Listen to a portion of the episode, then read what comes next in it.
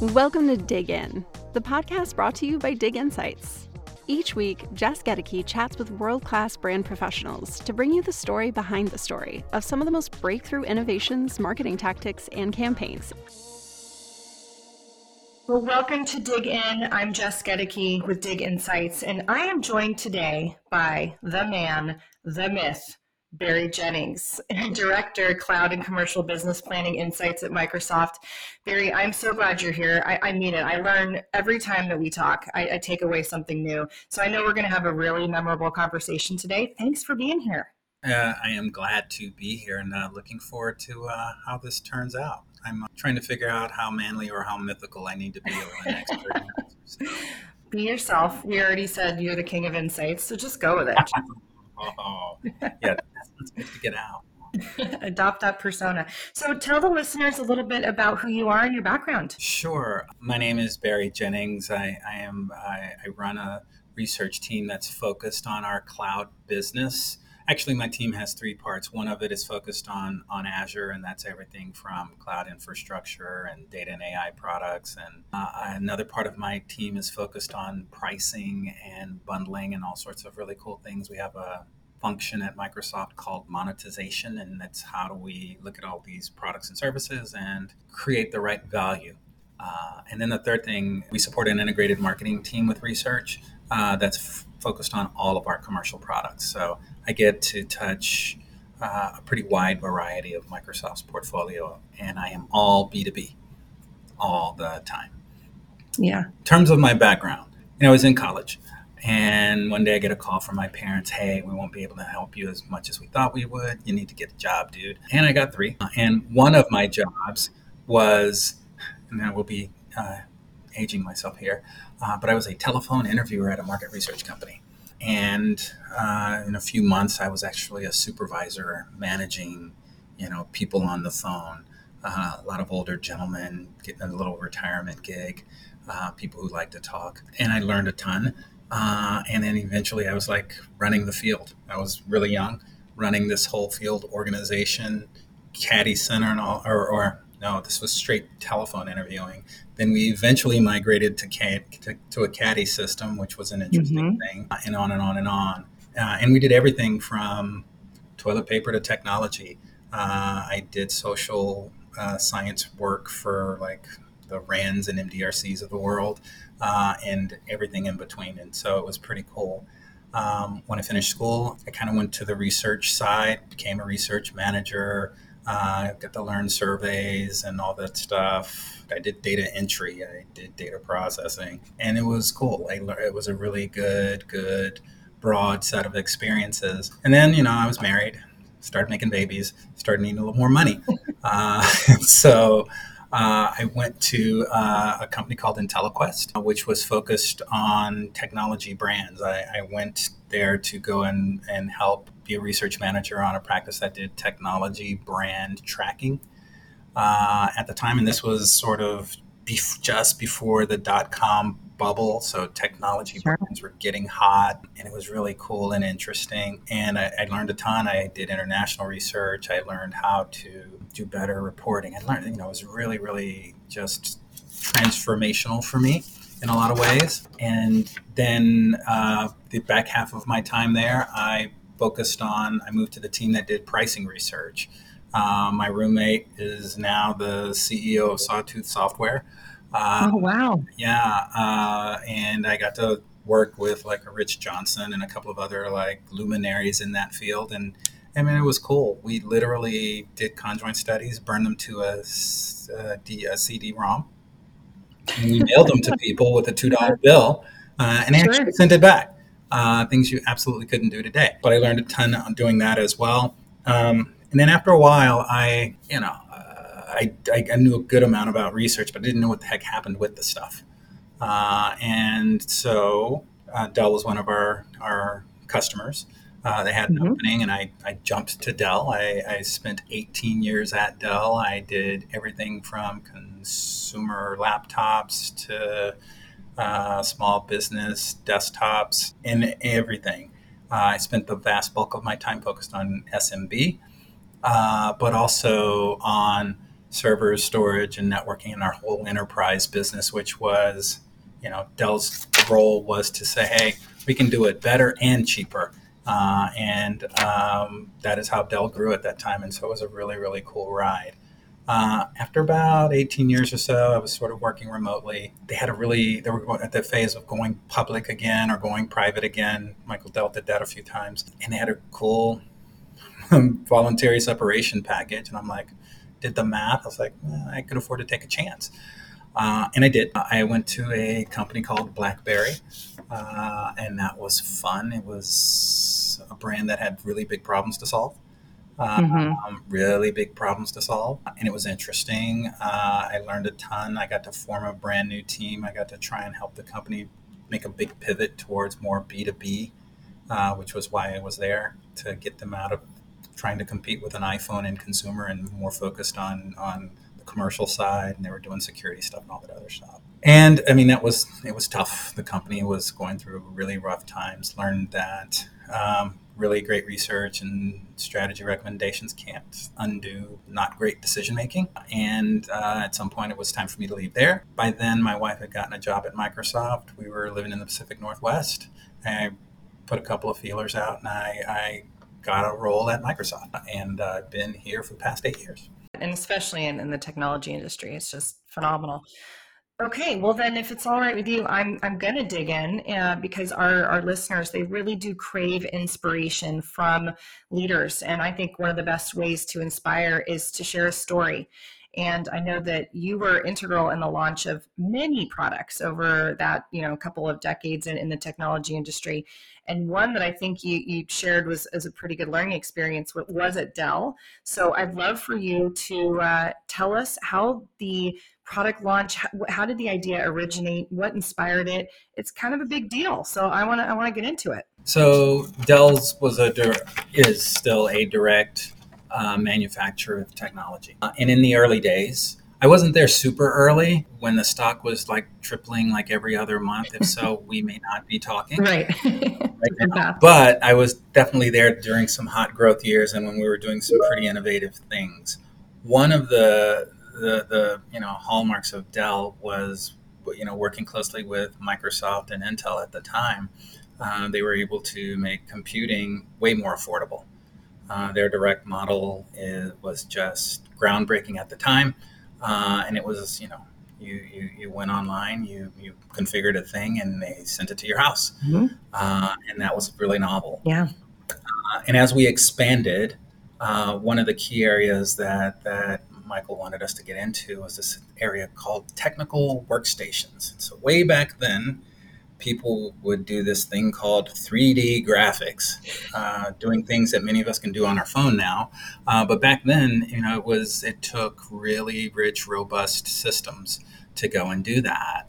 Uh, and in 1995-ish, uh, we went down that pathway and we said, hey, we're going to get into this technical workstation business. Now, technical workstations, these are, and you may know some data science folks who have certain some of these systems now they're big they've got four processors they're really powerful they sit under the desk they're, they're they look like mini servers mm-hmm. but all of that computing power helps them do things like 3d graphics and modeling and engineering and that's how uh, the folks at boeing for example use workstations to do airflow calculations because you know you need more than your your typical laptop um, and it was a compelling business because the players were were all were just really expensive.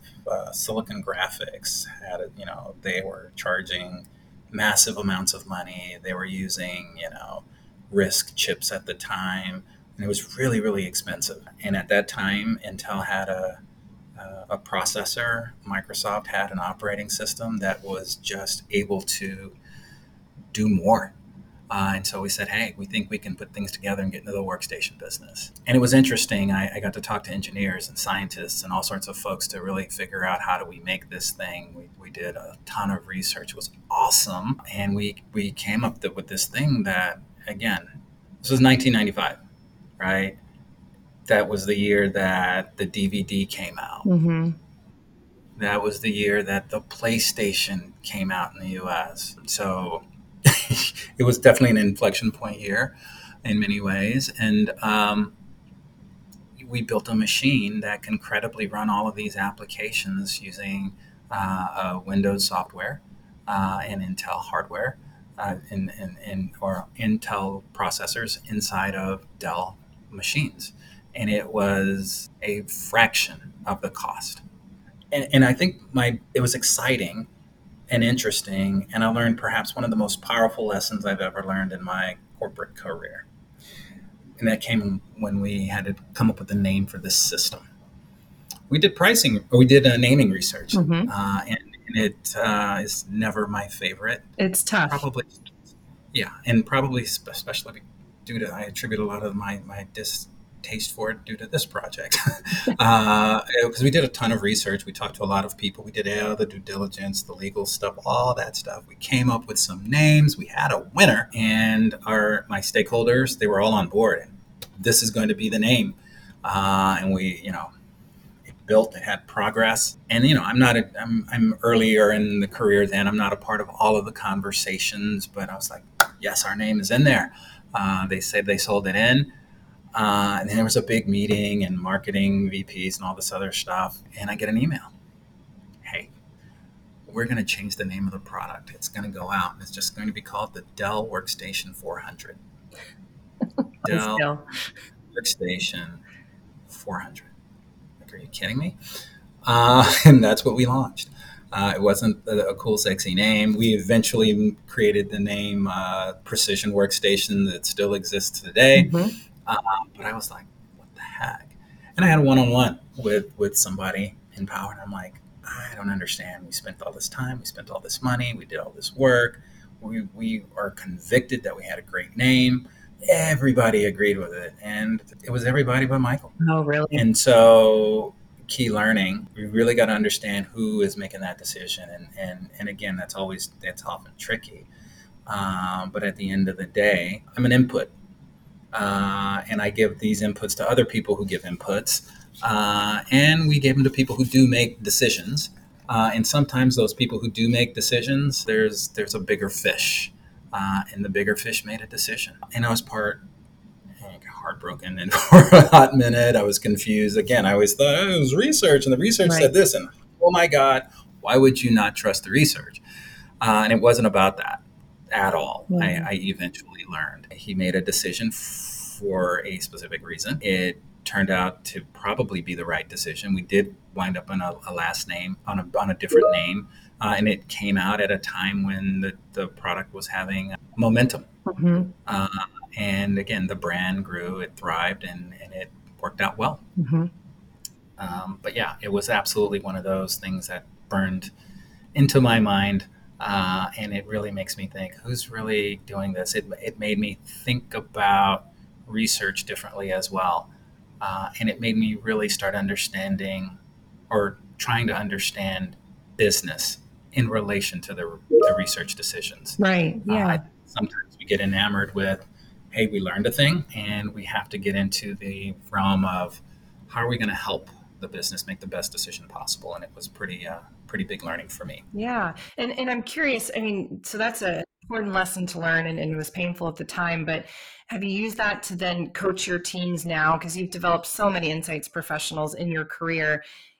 Do you, do you coach them to really think about the ultimate decision that we made and who's going to make the decision and the role of, of the data that they're producing in that decision and just almost like I don't know contingency plan if you do have one of those senior leaders come in at the end. Yeah, right now I go like day one. Mm-hmm. I mean, really, what what are we trying to solve for, mm-hmm. and who do we have to really navigate to make it work? I never thought about that. I, I again back then, again, I'm um, earlier in my career. It was more like this is the way things work. And I learned, no, that's not how things really work in some situations. There are externalities that, that you can't always think about. That happens today. I'm sure my CEO today is in a room looking at data and making decisions. That's what they get paid to do.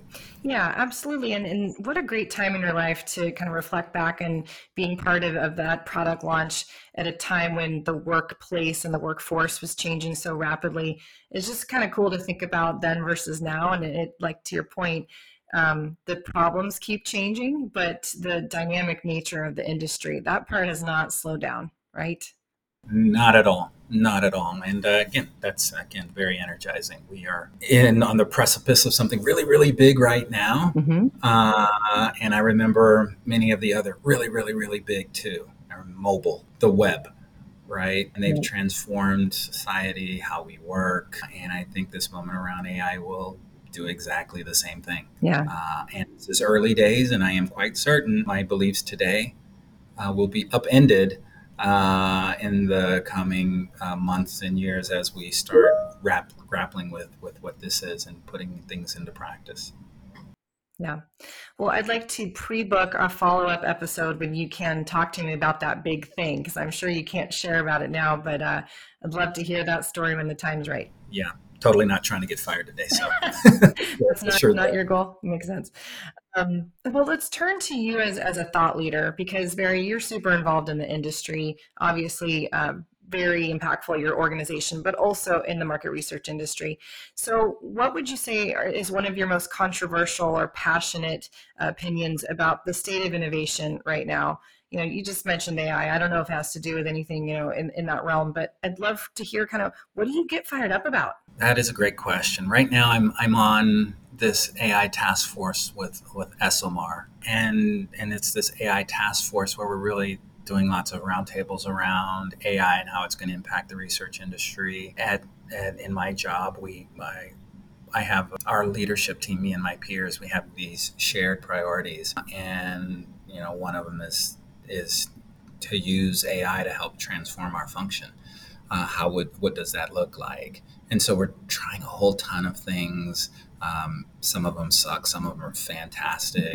You know, it, it, we're learning our way through it uh, by just trying, uh, and it's it's fairly energizing. And I'm I again, we're looking at everything uh, that everybody else is looking into, from synthetic sample to you know what does this do from a technique perspective to what are the things that are going to make us more efficient within our day. Mm-hmm. Um, and those are all cool. One of the things that I believe, though, and I don't know if it's if it's that controversial, and maybe it is. I think human to human qualitative will thrive. I am not. I am not anti uh, synthetic data. I, it will probably have its place. I have no idea just yet. I, I don't know what I don't know yet because it's still very very early days there. But humans know humans really well. Mm-hmm. But but I do think. Yeah, qualitative is just going to grow. Mm-hmm. It's going to get stronger. It will be very personal, and and I, I, think that that's just it's something that we see right now in a lot of different ways. I, I my first big project at Microsoft, I had to measure market share f- from for a, a product uh, and how it was evolving over time things shifted just a little bit and we kind of had to create a way to sort of measure and understand and, and look at the cloud uh, and we did that, and we used a lot of t- techniques and, and all sorts of really cool things. And at the end of the day, we said, you know what? I don't know what this is. Do you know what it is? I don't really know what it is. You know what we need to do? We need to go talk to some people who do know. And the amount of IDIs and groups that we did in conjunction with this work just grew. Right. And our understanding grew. Uh, our ability to make sense of it just got stronger. And that our ability to sell it in just got that much stronger. Uh, it, it, it, matters to bring a customer's perspective. And I just don't think that that's going to shift. If anything, it may grow. It might get harder, but I think it's going to grow. Well, and so you're saying that the, the human to human qualitative, that it will thrive. And so I'm curious because, you know, historically, qualitative research is used in the sort of more exploratory phases, right? Sort of foundational and exploratory, and then quantitative is used to validate. And I'm curious if you think that with the you know advances in AI, will that almost flip where because there's so much machine learning and you know language models that we're learning from, that that's going to be how we uncover new opportunities, but to validate those opportunities, that's where we go human to human. I'm just curious, do you think that'll shift a little bit? Yes, and maybe. I, I, think that again, very early days. A paper recently came out where they were uh, doing uh, perceptual maps uh, using large language machines, uh, and it's a big 50-page paper. I read an article uh, and I downloaded the paper, which I'm going to read this weekend, uh, hopefully. But yeah, I can easily see. I mean, that's one of the beauties of AI. It can sense patterns. It can see things that we cannot see. It can look at data at scale. I can absolutely see that potentially unearthing some insights that that we just typically wouldn't see, and that's cool. And I think that's where that qual will come in because let's run it by. Let's go really dig in. Let's go see how that is the right answer. How do we sell it? How do we talk about it? What does every you know? What is the pathway to make it work? Uh, I think that will be the dance. Uh, quite frankly, I, I think there's a yeah. I, I feel quite strongly that qualitative ain't going anywhere. Uh, it will shift uh, it might leverage different text techniques, like I don't know, Vox Pop Me, for example, is a, is a unique and different way of, of doing qualitative. I couldn't tell you the last time I sat behind the glass, uh, especially mm-hmm. especially due to the pandemic. But I'll say, you know, I have a fantastic team of folks who do work, uh, and I realize right now I'm more overhead uh, to a some degree, uh, but I make a point to listen to customers talk. Uh, I have people put them on my calendar, and I make time uh, to sit in on an IDI so I can learn more about what's going on yeah. uh, and how folks are thinking and, and, and making decisions. Uh, and I just I can't imagine that radically changing. Uh, and I don't know, maybe five, ten years from now, uh, we trust things differently. But I still think there's just going to be the potential uh, to go and do that. I, am I'm, uh, I'm not a salesperson. I have great respect for our sales teams, uh, and I support them sometimes. But I, I, one of the things I do know is they get into conversations. Mm-hmm. They don't talk to bots; they talk to people. Sure. and and they have to move those people, and and I think that's qualitative. How do we talk to the people and move the people? Or at least figure out how the people can move our people based off of what they say. And that's so reassuring coming from not just Microsoft, but someone in your capacity that's working in B2B, you know, that you actually do see that human being on the other end of your product and that you do value that not just voice of customer, but the dialogue. And we completely agree that that qualitative is not dead, it's thriving. It's thriving at, at, at Dig Insights for sure. It's a big part of how we support clients. And uh, so I'm very reassured to hear you and your your role kind of play that back. So thank you for that. Oh, that's my reality. yeah. Um, okay, well, let's turn to the final dig. This is all about you, Barry, as a consumer. So you've been telling us about, you know, your professional vibe. Now we want to get into just really just Barry. What makes you tick? So, uh, what's the last product or service that you bought on impulse? You said what makes me tick. That's so funny. I wish we had like if this was a script. Uh, the last expensive thing that I bought uh, on a whim was a watch. um, an expensive watch. Uh, I had a milestone birthday, and I'm like, I think I should have one of those. And so I bought one, and it was expensive, and and it didn't displace my Apple Watch, but yeah. Uh, it looks good when I have to put on a tuxedo and go to a gala. So yeah, that was uh, surprising even to me. Yeah, very cool. And God, how often are you going to galas, Barry? I mean, what I'm missing out on on some social scenes here. Look, I'm married well, so I, I, I, I, I let's just say I have two different tuxes and they get good use within a year so. Oh my gosh that's amazing. So speaking of marriage then i i, I love this question and i'm so curious how you're an- how you'll answer it. Uh, but we know that brands have very distinct personalities. So if you could think of a brand that you'd really enjoy dating and then a brand that you'd really commit to you'd really lean in there uh, what are what brands would personify that for you? Dating. Ruffles potato chips it sounds I like love. They're awesome. And I think marrying them would make me just like a really fat, unhealthy person. Uh, but, but, you know, you gotta, you gotta have a little fat in your life. Uh, and they are a guilty pleasure. You sit on the couch, you get the bag, you regret finishing the bag, but you finish it every time. uh, and it's, it, it's, you know, it's that thing that you do in front of when you Netflix and chill. Mm-hmm. Yeah, that would be the thing I think I would date. Mm-hmm. what I would marry. This will sound weird, but um, my neighbor is British. Uh, and he had a friend give him his scotch collection. His friend was going to become a teetotaler for some reason. And so whenever I go over, we, we have a, a scotch and, and each one of them is different. And there's one brand that's like, oh my God, that's really good.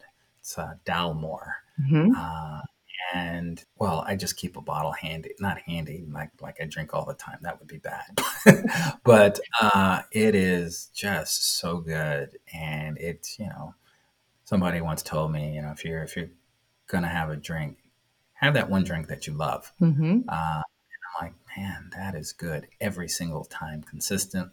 Uh, I'm not a humongous drinker, but man, that is my marry thing. That that is it is solid, pleasing, does the trick. Potato Probably a little boring. Scotch. Yeah, well, I love it, and that's not boring at all. I know exactly the brand you're talking about. Excellent package design too. So, um, and then what's a category or a brand, or maybe it's a specific product, but you could rationalize any price point for. You just got to have this product in your life. iPhone. Um, you know, it's it's interesting. I just think about how many things I do in my life with that thing uh, I, I got a little warning that my my online storage was getting a little full. Uh, and I was like, hmm, well, maybe I'll delete some pictures and some videos and some stuff. And I look at it, it's like, holy crap, I have 32,000 pictures. Yeah. 32,000 pictures, right? Yeah. And yes, some of them are of food. I don't do that very much, thank God. but, you know, I have a daughter. And so I have to take at least 12 pictures to get one that she will approve of me keeping. I know. uh, yep. Right. Yep. You couldn't do that with film, and I'm not lost very long. I can find a cool restaurant in any city. Every once in a while, I get this thing that I can barely read it is, and I can triple click that side button, and I got a magnifying glass. I dropped something on the floor in an airplane. Wait a minute, I have a flashlight. Uh, and so just something that's sort of always there. It's sort of uh, and always useful. Yeah, I don't think you're alone in saying that that's the the product that is just it's so, so integral that it doesn't really matter what it costs anymore. I totally get that. Yeah. And what keeps you inspired at work? Like you said, you've been doing this a long time. What what keeps you inspired? Uh, that's easy, actually. Uh, my team. Uh, I, I, get to help uh, develop talent uh, I get to watch them do great things. Uh, uh, I get the kibitz uh, really smart people. Mm-hmm. And um, like I, I tell them all the time, if I'm the smartest guy in the room, we are in some big trouble. But uh, I can take what I've learned, I can take my perspectives. I, I know enough about the industry, about the market, about our products, about research uh, enough about all those things to be dangerous, where I think I'm adding a little bit of value to them. But at the end of the day, they are driving impact left, right, and center. My team, it's really cool. Uh, and it, it's uh, maybe it's a humble brag, but we have a sizable business in which we work for, uh, and we touch an important part of it. And it's really cool to see something like earnings announcements, and it calls out like, the growth is due to that thing that you work on. And it's not like it's Ruffles or an iPhone that you actually know what it is. It's cloud infrastructure, networking, storage, processing power, and some services. Like if you're a developer or an IT guy, you get it. But, you know, apps run on these things. Everybody knows those apps that run on the thing. Uh, we make the thing so that that can happen. Uh, and so that your email actually works and your badge reader lets you into your building. Uh, and it's important. Uh, and it's just really cool to be able to drive that portion of the business that, you know, really keeps us uh, vibrant and growing. Yeah. Well, I, am glad to hear that that does inspire you because it, it's very important. And sometimes we get so lost in the day to day. And if you've worked on a brand for a number of years, it can sometimes feel like, oh, I'm just, you know, still running the same thing. But when you work on a brand that has such an impact on so many people every day, literally, how many professionals right now, Barry, are using products and services that you've had a, a hand in? it's it's pretty cool. So I'm glad to hear that you pause and reflect on that every once in a while because you should. You should feel good about it. Absolutely. Context is queen. And I think once we have a context for what we're doing, uh, yeah, it really gets you to think about it a different way. And hopefully it helps you uh, get up in the morning and uh, sign on or go into work and try to make some impact. Yeah. So we started with King of Insights and we're concluding with uh, Context is Queen. I love this. I think we have some bookends that feel really good. Look at that. You caught up on that. I'm so impressed. well, I'm impressed by you, sir. I'm so appreciative that you joined uh, this conversation today. So pleased to have you share your story, um, the lessons learned uh, during your time at Dell and, and carrying through. I, I, wish we could have dug into the, the BlackBerry time, but maybe we'll do that next time.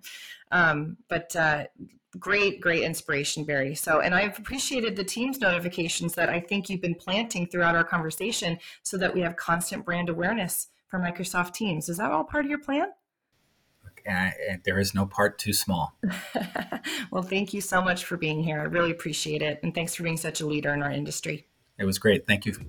All right, guys. Until next time, thanks for joining Dig In. Like what you heard? Share the inspiration or head to diginsights.com to learn more about what we do.